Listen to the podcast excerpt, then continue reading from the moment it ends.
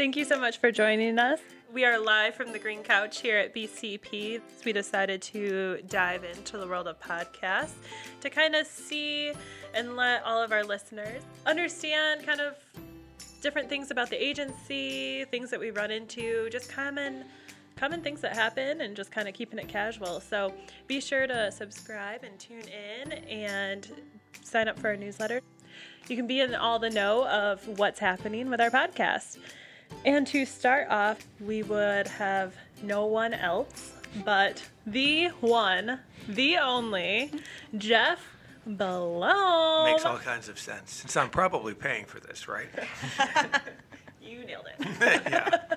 So basically, it's paid for at this Right. point. Thanks From for having me. And then also joining us today is Kathleen Furland, our copywriter and digital specialist. Hello. And let's see. So we're kind of talking. We wanted to dive into the basics of great communication, the importance of good communication, and are you the pro at this? I don't know how I'm the pro. I've I've uh, absorbed a lot of information through the years. I don't know if that makes me a pro or not. I do get paid for it, so I guess professionally, guess so. yes. So, I mean, it's it's a uh, it's a topic obviously that we have to deal with every day. We are a communications firm, and uh, communications on the corporate level, on the one-on-one level, on the in the context of a campaign, is pretty much paramount to everything that we do. Um, can you break down the different levels of communication that we're talking about? Well, I mean, I think that um, th- there's corporate communications where you're you're uh, um, you know centered around a, a certain commitment, and uh, you know all of your communications sort of based around that. Then there's the the communications that we deal with quite often, which is the communications in the context of an actual campaign, trying to create messaging around a product, messaging around a service, messaging around an organization, to try to um, get people to influence people or help them understand would hopefully be Yeah. an even more admirable goal. And then there's you know the individual communication, which is just as important because uh, all of those those those those top two tiers that I've talked about, really they all come down to individual one-on-one or group, group communications. It's it's really vital. And that individual communications, not only within our own agency, when the companies that we're working with, and probably personal life too. Right. Kind of works together. I'll, uh, I, I spent a number of years working with a business coach, and uh, so I have to give attribution right now to uh, many of the skills that I learned. Uh, and it is a good communication is a learned skill set. It's natural to some people in terms of the methods that they communicate, but really good, solid communication is a skill set that you learn and that you acquire.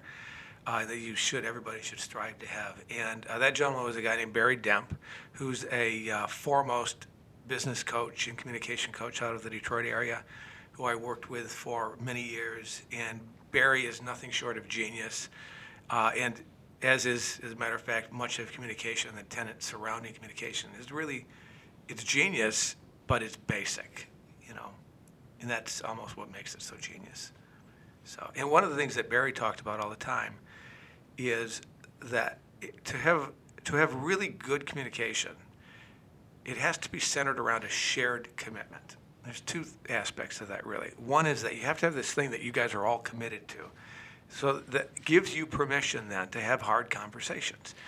And, uh, you know, a hard conversation might be, uh, you know, I know that you said this, but we're committed to moving in this direction, and what you're saying, I don't believe is consistent with moving in that direction. That's a hard conversation to have with people, not, you know, uh, uh, you know, not conversations that are off topic, like I don't like your haircut, or you know, or I don't like the way that you look at me when we're having meetings. And, Sorry. Sorry, right?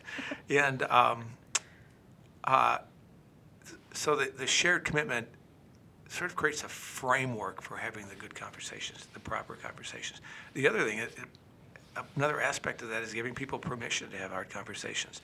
A lot of organizations don't do that, and I know that it sounds silly that when you that you have to verbalize something like that, but uh, you know where where your communication goes is where the organization goes, and so sometimes you have to you have to verbalize, you have to communicate things that you would think are basic tenets again, and and sitting people around and a table and saying to them, and I actually have done this before to, to people that work here with me, and especially in the beginning, it, to say, look, I know it's uncomfortable, but you have the right, I'm giving you permission to have that hard conversation with me to say that, hey, I'm being a logjam on this particular project, and we're committed to moving work through fast and in a timely manner and hitting deadlines, and you are being a logjam and you're prohibiting that from happening. And that's an okay conversation to have, as are others in and around that sort of shared commitment. On that level of interpersonal communications, what do you think are the main are the main breakdowns that cause um, interpersonal conflict um, in an office? So uh, there are a couple of different, three actually different reasons that I, that are sort of uh, universal that cause upsets. And uh, one is undelivered communications. So we have not, uh, um, you know, we have not communicated properly. You've gone off in a direction that you had to make up on your own because I didn't deliver the, the proper communications to you. I didn't give you proper directions. Um, the other would be unfulfilled expectations. Um, I gave you an assignment. Uh, I thought you were going to have it done by Thursday, and uh, and we worked. You came back to me on Monday and said you've got it done. And I said, Well, I was expecting this on Thursday. Well, that's a nice thought, but if I haven't communicated that to you, then that's completely unreasonable. So, uh, unfulfilled expectations, and in the bigger, broader scale, um, you can talk about that in the context of a campaign, right? So, we're doing this big campaign. Let's say we're doing a digital campaign, and we haven't we haven't really spoken of what we want to achieve and we haven't communicated properly or gotten on the same page with the client as to okay well what do we want this campaign to achieve? What is actually reasonable to achieve? And if we haven't done that then at the end it's just a free-for-all as to whether or not we've been successful right? And one person's view of success may be totally different than another's. And so that's when you get these scenarios where agency people are sitting across the table saying hey i think we did what we were supposed to do keywords i think I think we did what we were supposed to. I mean, we did this, and we this many people were interacting with this, and then the other side of the table, they're saying, yeah, but we didn't move any product, or, uh, well, yeah, but we never saw this, or we never saw that result. If you'd been on the same page early on, I, you knew what those expectations were, you wouldn't have these unfulfilled expectations. And the last thing is thwarted intentions. Um, you know, people uh, sometimes are taken off course by a lack of communication or just, you know, by things that happen. And, um, and when people are, when, when intentions are thwarted, uh, you have upsets. Um, I wanted to accomplish, I wanted to get it done by Thursday, but you put 15 other things on my desk between now and then, and we didn't communicate about those 15 other things. We didn't talk about any of those deadlines, you know. So those are the basics. Uh, the ba- basic reasons for upsets undelivered communications, unfulfilled expectations, and thwarted intentions. You can virtually trace any upset that you've had in your life to one of those three things. And on any level. At any level. Right, right. At a corporate level, at a, an individual level, at home with your kids. Absolutely. Throughout your career, what have been your major philosophies to help you overcome these upsets at all those different levels? Well, first off, the core of it all is the communication gap, which is a fallacy. There is no such thing as a communication gap. It doesn't exist. In the absence of communication, people will make crap up. That's the truth. So, in that sense, there is no communication gap. Communication always exists. It's whether it's real or whether it's made up. So, um, I think that that's really, really the core of of uh, understanding the value of communications in moving forward is understanding that um, communication will happen. It, there's a default mode in the communication arena, and whether uh, it's sort of like good PR, you know, they talk about. I'm not a PR person, but PR people talk about getting out front of an issue all the time. It's the same concept. You, you know, you really need to be out front of communication at all times. You need to be in front of. You need to be, as Gretzky used to say all the time, the hockey player. You need to skate to where the puck is going to be, not to where it is. And um, that's kind of how communication is. You need to be up front of it. You need to be in advance. And you're right, because if there's a break or a gap in that communication, somebody's going to fill in the gap with their own story. And the next thing you know, you have a PR nightmare or a miscommunication that's going to go haywire right away. Right, absolutely.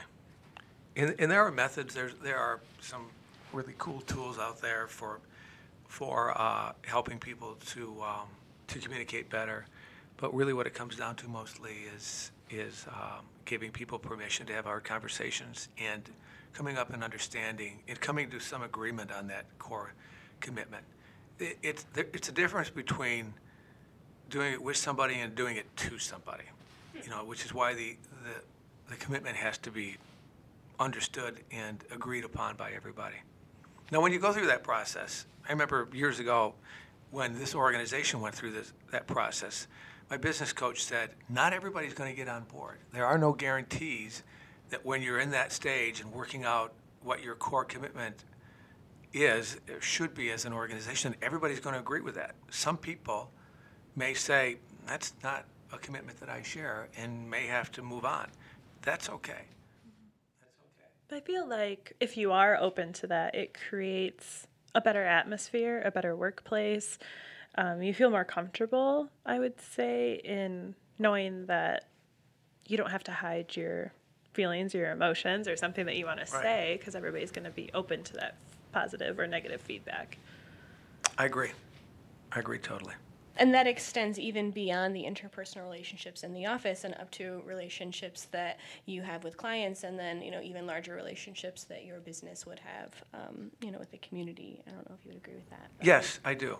And on that individual, um, on that individual realm and in, in that level, um, I think one of the things that people don't do that they should do more often is is actually being present to a conversation.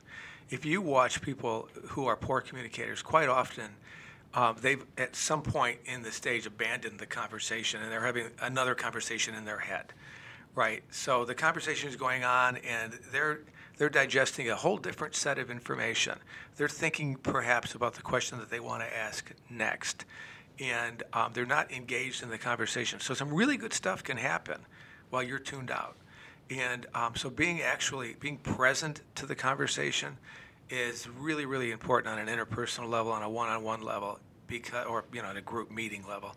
Is, because uh, staying tuned in to where that conversation is going you know meetings for example meetings have a um, meetings have a uh, what, what's a tone if you will. They sort of have um, have uh, take their own direction you know and every meeting is different and you have to be really tuned into the meeting and that's why it, it's helpful sometimes to sit back and listen rather than being the guy that's al- already always talking like I am right now um, and to try and understand where the meeting is going what's happening and to kind of guide it into the um, into the direction that that it needs to go. Not that you want it to go but that it needs to go that's why agendas are so important right mm-hmm. and really, nobody should ever have a meeting without some sort of agreed upon agenda going in. It doesn't have to be on paper, but it can be this is what I need to accomplish, this is what I'd like to accomplish, what would you like to accomplish? And then let's move forward. You know? There's that one quote it just made me think of in that last conversation is just from Stephen Covey that most people do not listen with the intent to understand, but they listen with the intent to reply. So they're not fully hearing that conversation and to keep those ears open all the I time. totally agree with that. And you can tell. You can you can watch people in conversations. You can see when they've tuned out and they're no longer listening to you. And I've done that before.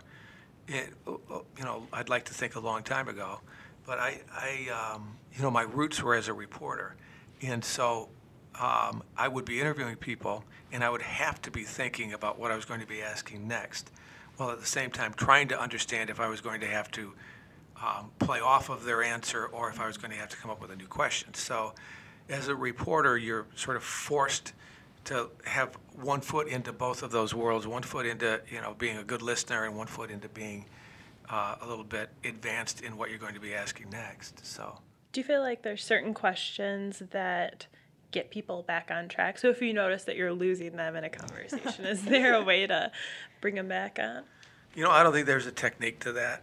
I, I don't. I mean, I don't think there are certain questions that. Let me respond to that in a better way. I don't think that there are there are trick questions that will bring people back on board. I think that the, the way that you can do it and the way you should do it is by a- actually going back to what we just said, by being present to the conversation. And if, if they're the client, if they're going to take it in a different direction, that's where you got to go. Mm-hmm. You know, and if they feel that that's more important in the moment, then that's more important in the moment. You know, so Can't be having two different meetings. no, And people are sometimes. I mean, people are disengaged for a lot of reasons. Sometimes they're thinking about stuff at home, you know, or sometimes they're thinking about. It, it, another mistake I think people make is about that agenda is trying uh, to guide the meeting, guide the conversation to places where they want it to go. There are definitely things that sometimes need to be accomplished in a meeting, but it can't be all where you want it to go. It's, it's a conversation, so you're only part of it. So you have to be cognizant of that as well.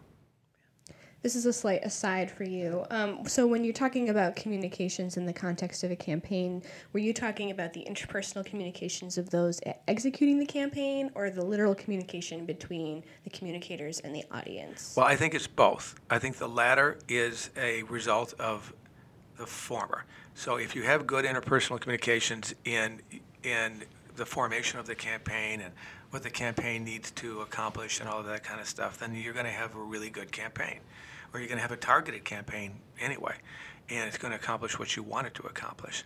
But um, you know, communication skills. I mean, wh- when we're putting messages out, it's definitely not a two-way conversation. It's it's uh, it's very one-way, but it's the result of a lot of really good two-way conversations.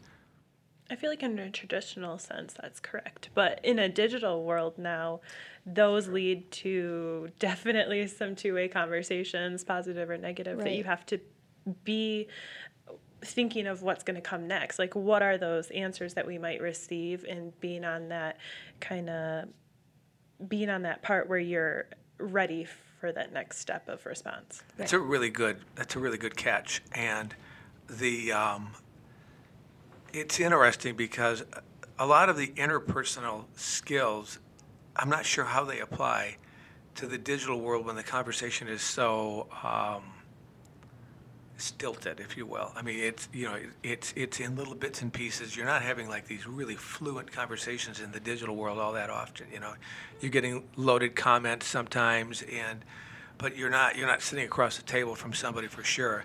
Um, but you know, so I'm not sure how they apply. I'm, I know that they do. I'm just not sure how they do.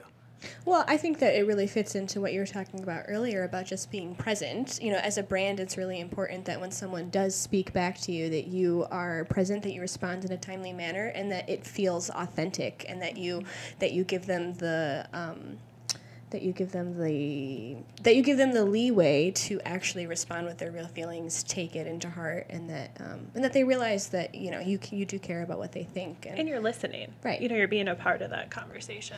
I think authentic is a great word in the use of communications. I think it's a it's a great word to use, and it's a it's a great skill to try to master. You know, it's funny that somewhat ironic that we would have to try to be authentic, but um, but it's still something that people have to try to do. Maybe more of a reminder than an effort. What do you think are some of the biggest misconceptions about communications, based on what we've talked about already? Um, that if you can talk and uh, and that if you have a good vocabulary, that you're a good communicator. You know, I'm seriously. I mean, um, it's that's not how it works. That may mean that you can get a message across clearly, but that's about what 30% of communication. So I think that's probably the biggest misconception. And um, the other part of it is too that uh, people interrupt each other way too much, and what? we all do it, right? What? Right. and, I mean, you can give uh, we can get, grant a blanket permission to hey, if I get off course, interrupt me, please, and that's all right. But again, it's part and parcel to if you're not present to a conversation and you all of a sudden jump in when that big thought that you want to make sure that everybody needs to know uh, jumps into your head and you step all over people. I've seen that happen, and it's you, you can you can see the, the, there are visual cues in, in the, the way people look and feel when they've been interrupted.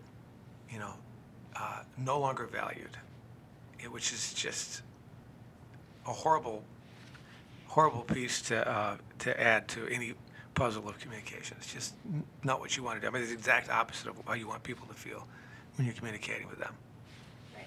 You know. So if I let's say that I own my own advertising agency, communications firm, whatever, um, and wow, there's just a clear breakdown in communication at all levels. Interpersonally, in the office, it's not good, and that's really extending into my client relationships and the output of my work in your opinion, what are my building blocks? What are my first steps to helping resolve that issue? open and honest conversation about that. Uh, we have to come to some sort of again. There's a um, there's a method out there called the pivot point, which is a problem-solving tool, and it's really basic, uh, but it's also really important. And the first thing on a pivot point that you do is, is you do a 360, right? You look around, you say, okay, here's our problem. We have this, we have that. In the context of what you're saying, the problem is, okay, you know, we're having communication breakdowns, and here's how that's showing up inside this company. Here's what it's, here's how it's making people feel.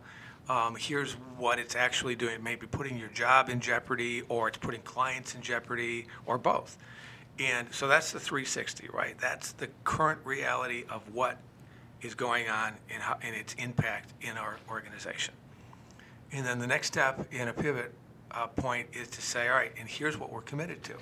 We're, we're a communications firm. We're committed to consistent and clear communications, for example. We're committed to um, sincere, honest, and genuine communications. We're committed to communications that uh, where everybody gets to contribute on an equal level and that move the organization and the campaigns and our clients forward. Whatever you know, I'm making stuff up, but you know that that's what we're committed to. And then you step back. You say, all right, we have a reality, we have a commitment. So out of that, we should be able to come up with a solution, and then you work on solutions together. These other aspects, not interrupting, being present, um, all of that, those are just tools, kind of like digital is in the world of marketing. It's just another tool, you know. So the the commitment and all of in, in that that's the core. That's the key. That's like a client coming up and saying, "This is our product. This is what's good about it, and this what the mar- this is what the marketplace likes about it." That's a great starting point. You know, in the world of communications, the commitment is is the same thing. It's where you start from. So the, the rest of it is just tools, things that you bring that help, you know, that help guide people. And I and I personally think that the most important tool of all of that is the one that we already t- talked about, which is the permission to have hard conversations. Because defensiveness is the killer in the world of communications. You know, and you see it every day. We see it every day where people get super defensive about stuff. And it, what does it do? I mean, it shuts everything down. Everything shuts down when people get defensive and on edge. But if you've given each other permission to have these hard conversations, it's still not going to be any easier you know, you haven't solved that part of it. There's going to be discomfort, but that's life. Uh, however, you are going to move forward as an organization, as an individual, as a group, as a client, you know, agency relationship. Everything's going to move forward. You know, again, provided they are targeted conversations. All right, Jeff, what did I miss? Uh, you didn't miss else much. that's on your uh, Brilliant your list? communicator. Oh, thank you. Uh, no, I, I appreciate the opportunity to be here. I'm happy that, that I was in on the ground floor. Thanks for buying all the equipment. Yeah, you're welcome. You're welcome. I Hey, think before you go- I should have this paid off in about 30 years, right? Yeah. I didn't mean to interrupt you there. right. That was very poor have my permission to communication. so. Thank you. Um, before you go, though, I do want to. We try to wrap up our podcast with some rapid fire questions. All right. Do I have to give fast answers or can I give slow answers? Whatever you wish. All right. the faster, the better. Rapid fire. Um, all right. So the first one. These won't get too personal, but if All right. there's one that you don't like, just holler.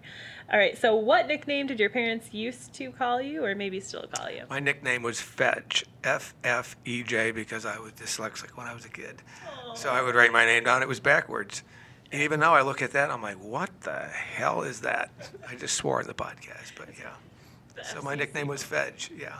My, my brother still calls me that, by the way. He does. Yeah.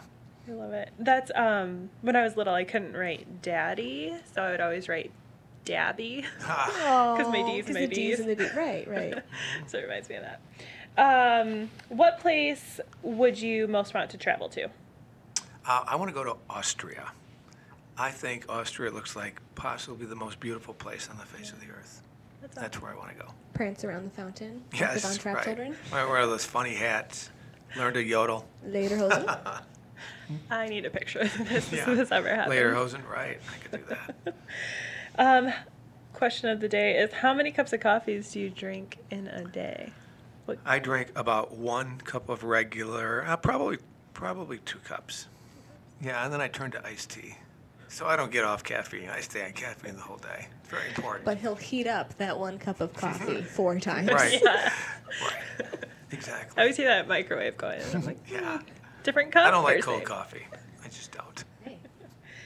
And this is a little random, but what is your favorite dwarf out of the seven dwarfs? Um, well, today, sneezy, because I think the allergies are kicking in. So, yeah, go. let's go with that. This is like a personality test question. It might be that that is one of the only two that I remember, and that uh, the other one, sleepy, was probably not the best answer. So, yeah. or grumpy. Grumpy, I that could be it. Yeah. Um, and then your last one, what's something you could eat for a week straight? I really like eggs. I like, I know. I, I know. I'm, I'm kind of like the Forrest Gump when it comes to eggs. You know, he, he does the little diatribe about all the ways to cook shrimp. You know, there's oh. quiche, there's scrambled, there's soft boiled. There's yeah, I like eggs. Hard boiled over poached. easy. Yeah, right. Eggs Benedict. Eggs Benedict. I Yeah, know. although hollandaise is a little That's like the Heavy easiest thing fat. you could eat. right. a It week is. straight. Yeah, maybe that might have something to do with it. Yeah. Lots of protein. I, I think actually I I associate eggs with breakfast, and I don't get to eat breakfast during the week. I mean, not like a nice breakfast. So I think I associate them with the weekend and mm. all of that. So Awesome. Well, that was the end of our rapid fire questions. Thanks for hanging in there. not so bad. And thank you so much for joining us. You're welcome. Being a part of our podcast. Thanks Hopefully you'll for be on having me. here. And I look forward to hearing this. I won't actually because I won't listen. I don't like hearing myself. So. If we have to. you I look forward to hearing about this. Okay, so we should blast it in the office. All right. Yeah. Got it. All right. Thanks, guys. Thanks. Thanks so much for joining us live from the Green Couch. Be sure to tune in and subscribe not only to our newsletter, to all of our social media channels, and to our podcast to stay tuned for more information and on all the updates.